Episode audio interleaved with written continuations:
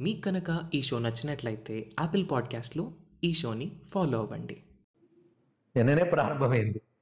ఆదిలో చెప్తున్నాడు నేను ఎక్కడ విన్నానన్నాను? అమ్మవారుల్లో ఎక్కడ కూర్చుని?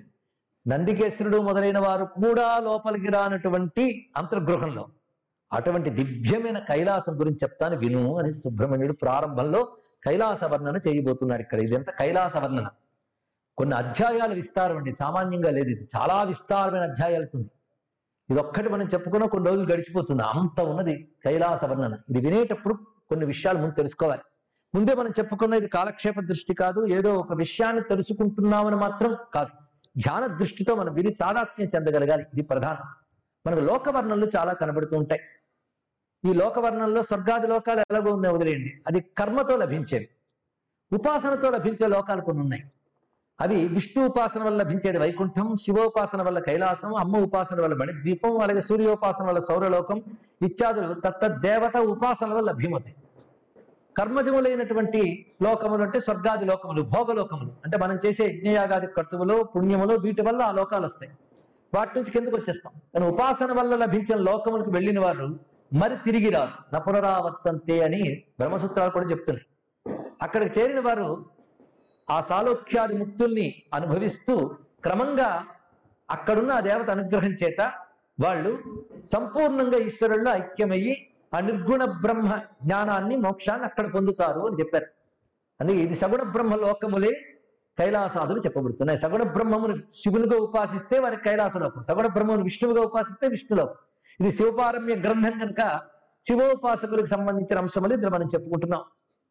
ఈ వర్ణనల వైశిష్ట్యం ఎందుకు? ఇది కూడా తెలుసుకోవాలి. శివభక్తి కలిగిన వాళ్ళకి ఎందుకు అనే ప్రశ్న రాదు. అమ్మభక్తి కలిగిన వాళ్ళకి మణిద్వీపవర్ణన ఎందుకు అనే ప్రశ్న రాదు. ఎందుకంటే వారికి ఈ భూమి ఎందు ఉన్నాం కానీ మా అసలు ఇల్లు అదే మా దైవం అతడే అనే భావం ఉంటుంది కనుక వారు తప్పకుండా అది వింటారు విని ఆనందిస్తారు. ఎందుకంటే మా అమ్మ ఉంటుందిగా అందుకే మణిద్వీపం వింటాం. మా స్వామి ఉంటాడుగా అందుకే కైలాసం వింటాం అనే భక్తితో వాళ్ళు వింటారు. వాళ్ళకి ప్రశ్నే రాదు. ఎందుకంటే భక్తి ఉందిగా అది కుతర్కాలకు వైపు వెళ్ళనివ్వదు.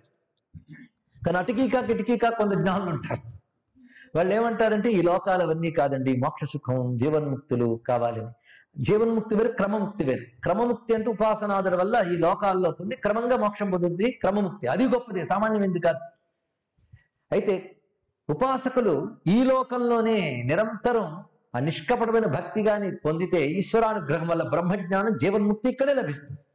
అది పొందకుండా వాళ్ళు వెళ్ళిపోయినట్లయితే ఆ ఉత్కృష్ట భక్తి వల్ల ఆ లోకాలకు వెళ్ళి అక్కడ వారు అలౌకికమైనటువంటి అయాచితమైనటువంటి దివ్యానందానుభవాలు పొంది క్రమంగా అక్కడ పరమాత్మతో ఐక్యం చెందుతారు. ఇది మనకి సర్వ ఉపనిషత్తుల్లోనూ పురాణాల్లోనూ వేదమయందు చెప్పిన సారం అండి. ఇక కర్మజనితమైన లోకాల గురించి ఇక్కడ ప్రస్తావన లేదు. కనుక ఉపాసన జ్ఞానములు రెండే ఇక్కడ చెప్పబడుతున్నాయి. జ్ఞానం జీవన్ముక్తినిస్తున్నది. ఉపాసన క్రమముక్తినిస్తున్నది. కానీ ఉపాసన జ్ఞానహేతుమవుతుంది ఈ జన్మలోనే. అది ఉపాసన తృణీకరించరాదు. ఉపాసన లేకుండా హఠాత్తుగా ఉపనిషత్తుల వైపు గెంతలేరెవరు కూడా. అలా అయితే పాండిత్యాలు చమత్కారాలే తప్ప ఇంకేమి సాధించలేరండి అందుకు ఉపాసన బలం ఉన్నటువంటి ఉపనిషత్ జ్ఞానమే ముక్తి హేతువవుతుంది. ఇది ఎప్పుడు గ్రహించవలసిన ప్రధానమైన అంశం. అది ఆదిశంకర భగవత్పాదుల వారు ఎంత ఉపనిషత్ జ్ఞాన ప్రతిష్టాతలు అంత ఉపాసక శ్రేష్ఠులు కూడా ఇది మరువరాదు. అద్వైత సిద్ధి పొందిన వారందరూ కూడా అటువంటి వారే. సిద్ధి పొందక ముందున్న భక్తికి సిద్ధి పొందేకున్న భక్తికి నిజానికి భక్తి చెదరదు. ఆ భక్తిలో ఒక పరిణతి ఏర్పడుతుంది తప్ప అటు ఇటు కూడా భక్తి ఉంటుంది. ఇది తెలుసుకోవాలి ఇక్కడ. అందుకే ఈ లోకముల గురించి వినేటప్పుడు ప్రయోజనాలు ఏమిటో కొన్ని తెలుసుకోవాలి. ప్రయోజనం తెలిస్తే మరింత శ్రద్ధగా వింటాము. దివ్యలోకములు విన్నప్పుడు తప్పకుండా కాసింత మనస్సు పెట్టినా మన కళ్ళ ముందు ఆ దృశ్యాలు కనబడుతుంటాయండి. అంటే మన దృశ్యం అలవాటు గనక ఈ దృశ్యాలు కనబడతాయి. ఈ దృశ్యాలు మనసులో మెదులుతున్నప్పుడు ఒక స్పృహ ఉంటుంది. ఈ దృశ్యములు ఈ లోకములో ఉన్న దృశ్యముల వలె వికారములతో కూడినవి దివ్యములైనవి శాశ్వతములైనవి ఆనంద స్వరూపములైనవి. వీటికి పెరుగుట తరుగుట దుఃఖాదులు ఏవీ లేవు. అందుకే వింటున్నంతసేపు ఆనందం మనకు తాదాత్మ్య స్థితిలో ఉంటుంది. లోకంలో ఒక చోట ప్రశాంతంగా కూర్చుని ఏదైనా మంచి దృశ్యాన్ని ఊహించుకుంటూనే మనస్సు శాంతి పొందుతుంది. అలాంటిది దివ్య ధామములు వాటిని మనస్సులో ధ్యానిస్తే క్రమక్రమంగా అది మనస్సులో అనేక జన్మల పాపాలని చిత్తంలో ఉన్న మలిన సంస్కారాన్ని తొలగించి ఒక శుద్ధతనిస్తుంది. మనలో ఒక పరిణతిని కూడా ఇస్తుంది ఇది. అందుకే ఇది శ్రద్ధగా వింటూ ధ్యానం చేస్తూ అందుకే మణిద్వీప వర్ణాన్ని చదువుకుంటూ ఉంటాం. ఇప్పుడు కైలాస వర్ణాన్ని కూడా ఉంది చదువుకోగలచితే ఇవన్నీ చేస్తూ ఉంటే ఏమవుతుంది అంటే మనస్సులో ఉన్నటువంటి సంస్కారములు పోయి మనస్సు అక్కడ ఉన్నట్టు భావిస్తుంది. మీరు గంట సేపు హిమాలయాల్లో చలికాలను తిరుగుతుంటే భావిస్తే ఇక్కడ వణుకుతారు. అంటే భావనకంత బలం ఉన్నది. భావనకంత అంత బలం ఉందన్నా గనకనే మన ఇంట్లో మనం కూర్చున్నా ఎక్కడో ఉన్నవాడి గురించి ఆలోచన ఇక్కడ మనం ఆందోళన పడగలం. అంత శక్తివంతులు ఇక్కడ ఆందోళన ఏమి ఉండదు. కానీ భావన వల్ల ఇక్కడ వస్తుందో లేదు ఆందోళన దానివల్ల జ్వరం వస్తున్నాయి తేడాలు వస్తున్నాయి. కానీ భావనా బలం ఎక్కువ ఉంది. అసలు భావన వల్లే బతుకుతున్నాం మనందరం. ఇది భావన అసద్భావన సద్భావన అని రెండు ఉంటాయి. ఈ లౌకిక విషయ భావనలు సద్భావనలే. అది దివ్య విషయాలు భావించాలి. అందుకే దివ్య లోకములు. ఏ లోకము లేని లోకాతీత స్థితి భావనకు అందేది కాదు. అందుకే దివ్యమైన ధామములు భావించడం చాలా విశేషం. అందున ఇది ప్రథమత ఉన్న ప్రయోజనం. అది వినడం వల్ల మనకి పాపాదులు పోతాయి. అంతే దుఃఖానికి కారణం పాపం గనక ఈ వినడం వల్ల పాపాలు పోతాయి గనక అనేక దుఃఖాలు పోతాయండి. మనకు తెలియకుండా అనేక గ్రహ దోషాలు పాపజనితమైన దుఃఖాలు ఈ లోకవర్ణను వినడం వల్ల జరుగుతాయి. నువ్వు పాప నికృంతన మనకి ఈ లోకవర్ణలు వినాలి. రెండవది అనుభూతి కోసం కూడా వినాలి. అక్కడ పరమేశ్వరుడు ఎలా ఉంటాడు? ఇవన్నీ చూస్తుంటే ధ్యానం మనకి సిద్ధిస్తుంది. అది ధ్యాన సిద్ధికి చాలా గొప్ప విషయం. అయితే లోకము లేనివి ఉన్నాయి. ఈ లోకాలు ఏవి లేవండి? అసలు లోకాతీతమైన బ్రహ్మం మాత్రమే ఉన్నాడు అని చెప్పేవాడు ఒక లోకంలో ఉన్నాడు కదా. ఇక్కడ స్వర్గాలు లేవు నరకాలు లేవు ఈ లోకాలు లేవు అని మాట్లాడుతుంటారు కొంతమంది. ఈ భూమి మనకెంత సత్యమో అక్కడ వారికి అవంత సత్యములే ఇది తెలుసుకోవాలి ఇక్కడ. లోకాతిస్థితిలో లోకాతి స్థితిలో బ్రహ్మమునందు ఆ విషయములు వేరు మళ్ళీ. ఇది వేరు ఇక్కడ. కానీ సగుణ బ్రహ్మ ఉపాసన ఎందు లోకములు ఉంటాయి నిర్గుణ బ్రహ్మ జ్ఞానము లోకాతీతమే. కానీ సగుణ బ్రహ్మ ఉపాసన లేనిది నిర్గుణ బ్రహ్మ జ్ఞానం లేదు. ఇది తెలుసుకోవాలి. అది లే- కేవలం వాక్ అయిపోతుంది కేవలం ఆలోచన అయిపోతుంది కానీ అనుభూతికి రాదు. సగుణ బ్రహ్మోపాసన లేనప్పుడు. అందుకే సగుణ బ్రహ్మము నిర్గుణ బ్రహ్మములో బ్రహ్మం అనేది సామాన్యాంశం ఆ బ్రహ్మం సగుణ బ్రహ్మగా ఉన్నది. కనుక వేదాంతి అనకపోతే అనుకోకపోతే అవతల వాళ్ళు గౌరవించరేమో మనం తక్కువైపోతామేమో అనుకుని కొంతమంది వేదాంతులు ఇవి చాలా అల్పములు అనుకుంటుంటారు. కానీ అల్పములు కావు ఇవి సిద్ధించడం సామాన్యమైన అంశములు కావండి. ఈ లోకాలంత తేలిక దేవతలు కూడా ఈ లోకానికి చేరుకోలేరంటే దేవతలకు కూడా కైవల్యం సిద్ధించదే ఆ కైవల్య భూమికలే లోకములు. అది చాలా అది గ్రహించాడు సామాన్య విషయములు కావి పైగా శాశ్వత ధామములు. భూలోకం వంటివి కావు శాశ్వత ధామములు. కర్మజన్య లోకములు కావు. వీటిని పరమపదము అని కూడా అంటారు ఇక్కడ. ఇది ఏది పరమపదం ఏ భక్తుడికి ఆ దేవతాలోకమే పరమపదం.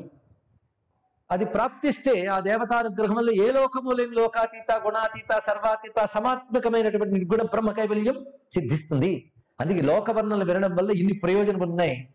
ధ్యానాదులు కూడా సిద్ధిస్తాయి. కనుక లోకములు ఉన్నాయి. అవే మనకు అసలైన చోట్లు అని భావించాలి. శివభక్తుడు భూమి మీద తిరుగుతున్నంత కాలం ఏదో పని కోసం ఒక ఊరికెళ్ళిన వాడు తన ఇంటికి తాను వెళ్ళిపోవాలని ఎంత తహతహలాడతాడో కైలాసం కోసం అంత తహతహలాడతాడండి ఇక్కడ. అందుకే అమ్మవారు చెప్తారు నా మణిద్వీపం ఎవరు ధ్యానిస్తారో అక్కడ నేను ఉంటానంది. ఉంటుంది ఆవిడ ఇది? కేవలం కేవల భావం కాదు ఇది ఇక్కడ. ఇది సద్భావం గనక ఇది సిద్ధిస్తుంది. అవి అప్పటికప్పుడు కూడా అనుగ్రహాన్ని చూపిస్తాయి అందుకే భగవత్పాదుల వారు మొదలైన సౌందర్య లహరి మొదలైన వాటిలో అమ్మవారి దివ్యలోక వర్ణన చేశారు. ఇది వింటున్నంతసేపు మనకు తెలియకుండా ధ్యానం సిద్ధిస్తుంది. అది ఒక ఒక రోజు ఒక పూట కాదు. కైలాస లోకం గురించి ఎన్నాళ్ళు చెప్పిస్తాడో శివుడికి తెలియాలి. అంటే మన అన్నాళ్ళు కైలాసం ఉందామని. ఇది విన్న తర్వాత మన నిత్య జీవితంలో కూడా ఇవి నిన్న విన్నది అని గుర్తుకొస్తూ ఉంటే చాలండి. మనందరం కైలాసంలో ఉన్నట్లే. అదే శివరహస్యం వింటున్నంత కాలం కైలాసవాసమే మనది. ఇంకేం కావాలి ఇక్కడ? అంటే మీరంత కైలాసం చెప్పినా మా కైలాసం వేరే మేము సృష్టించుకోగలమండి అని కనులు ముచ్చే వాళ్ళకి కూడా ఒక నమస్కారం. ఈ దివ్యమైన కైలాస వర్ణన అద్భుతంగా చెప్తున్నారు. శ్రవణ మాత్రం చేతనే సర్వపాపాలను పోగొట్టగలిగినది. ఆ దివ్యమైన కైలాసం గురించి మొదలు పెడుతున్నారు ఇక్కడ. పైగా నందికేశ్వరుడి చేత ముందు సూచనప్రాయంగా చెప్పించారు. మేము ద్వారానికి ఇటువైపు వాళ్ళమే కానీ మా ద్వారం దాటగా ఏడు ప్రాకారాల ఆవాలున్నాడయ్యా ఆయన. మమ్మల్ని అనుగ్రహించడానికి మాకు కనబడుతూ ఉంటాడు. ఇందులో వీళ్ళ తరపున మాట్లాడంటే నందికేశ్వరుడు అప్పుడప్పుడు వీళ్ళు వస్తూ ఉంటాడు అంతే అలాంటి కైలాసంలో అంతర్గృహంలో ఎన్ని ప్రకారాలు ఉన్నాయి అంతర్గృహానికి బయట ఎన్ని విషయాలు ఉన్నాయి అక్కడికి వెళ్ళడం కూడా సామాన్యమైన అంశం కాదండి. వారి యొక్క భక్తి స్థాయి బట్టి కొందరు ద్వారానికి ఇటువైపు ఉంటారు. కానీ వాళ్ళు దివ్యానందములు అనుభవిస్తుంటారు. ఈ భౌతిక ఆనందముల కంటే దివ్యానందములు అనుభవిస్తూ ఉంటారు. అక్కడ కూడా దారానికి ఇటువైపు ఉన్నటువంటి రకరకాల ప్రాకారాల్లో రకరకాల స్థానములు ఉంటాయి. ఆ స్థానాల్లో అద్భుతమైన శివాలయాలు ఉంటాయి. అక్కడ ఆరాధన చేస్తూ దివ్యమైన అనుభూతిని పొందుతూ ఉంటారు ఈ ఈ స్థాయి వాళ్ళు. ఇంకా అంతర్గృహానికి వెళ్ళాలి అంటే సామాన్యమైన అంశం కాదు. కానీ కైలాసం సామాన్యమైనది కాదు. భూలోక విస్తారమే అబ్బో అని మనకు అనిపిస్తుందే. అలాంటిది కైలాస విస్తారం గణనీయమైనది కాదు. అది అగణితం అలౌకికం. దీనిలో కొన్ని యోజనాలు కొలతలు చెప్తారు. ఆ యోజనాల కోసం చెప్పినా గుర్తుండవు. అయినప్పటికీ అనంతం అనే భావం మాత్రం గుర్తుపెట్టుకుంటే చాలా. లెక్క కందనిది కొన్ని చోట్ల లక్ష అంటాడు కొన్ని చోట్ల కోటి అంటాడు. కోటన్ని చోటనే లక్ష అంటాడు. ఇదేమిటండి పురాణ ఇలాగ అయోమయం చేస్తుందని? లక్షా కోటి సహస్రం అనంతవాచకం అనేటువంటి ఋషి భాష తెలిస్తే ఇది మన సందేహం కలిగించదు. అలా అనంత విస్తార సంపన్నమైనటువంటి కైలాస వర్ణన ఇప్పుడు చేయబోతున్నారు. మనందరం ధన్యులమై ఈ క్షిప్రగణిత మందిరంలోనే కైలాసంలోకి ప్రవేశిస్తున్నాం. శైవే రహస్యే దేవేశే దేవ్యై కథి కథానకం తద్వక్ష్యామి సమాసేన శృణుత్వం మునిభిస్సహ గణేశ్వరై సురేష్ సురేశ్చైచ్చ తత్రాదో కథయామ్యహం. నమస్కృత్వా అప్రమేయాయ మహాదేవాయ సంభవే దేవీం గజాననం దేవం శైవాచార్యాన్ అకల్మషాన్. వీళ్ళందరికీ నమస్కరిస్తున్నారు. శైవాచార్యులకు వీళ్ళందరికీ నమస్కారం చేసి మహేషామ్న ప్రథమతో నామ్నాసౌ మునిసత్తమ? స్వామి యొక్క ఆ కైలాస వర్ణన్ని చేయబోతున్నాను అని వివరిస్తున్నారు ఇక్కడ. ఈ దివ్యమైనటువంటి ఈ కైలాస వర్ణన చేస్తూ ప్రారంభంలో శివరహస్య స్వరూప అధ్యాయం ఉన్నది. ఇది విస్తరించట్లేదు. మొత్తం శివరహస్యం పన్నెండు అంశములని అందులో ఏ ఏ అంశములకి ఏ పేర్లు వేటి వేటిలో ఏ శ్లోకములు ఉన్నాయి ఈ సంక్షంత చెప్పి ఇది శివరహస్య స్వరూపాన్ని మొత్తాన్ని కూడా వివరిస్తారు. పైగా ఈ శివరహస్యం అనే తదేవ భవతాం వేద భవదావాగ్ని సంశోషకం. సంసారం అనే దావాగ్నిని ఆర్పగలిగేటువంటి శివరహస్యం ఇది. అంటూ కైలాస వర్ణన జైగీషవ్య శృణుష్వాయం కైలాస స్థానముత్తమం ఇందులో జైగీషవ్య అని సంబోధన అండి వింటున్న వాళ్ళు అందరైనా జైగీషవ్యుణ్ణే చూస్తూ చెప్తున్నాడు. అది జైగీషవ్యుల అదృష్టం అది శృణుష్వ శైలం శిఖరై. శంభోరావాసముత్తమం అసలు కైలాసం అనే మాటే చాలా దివ్యమైనది. ఆ శబ్దమే గొప్పది. కైలాసనాథాయ నమశివాయ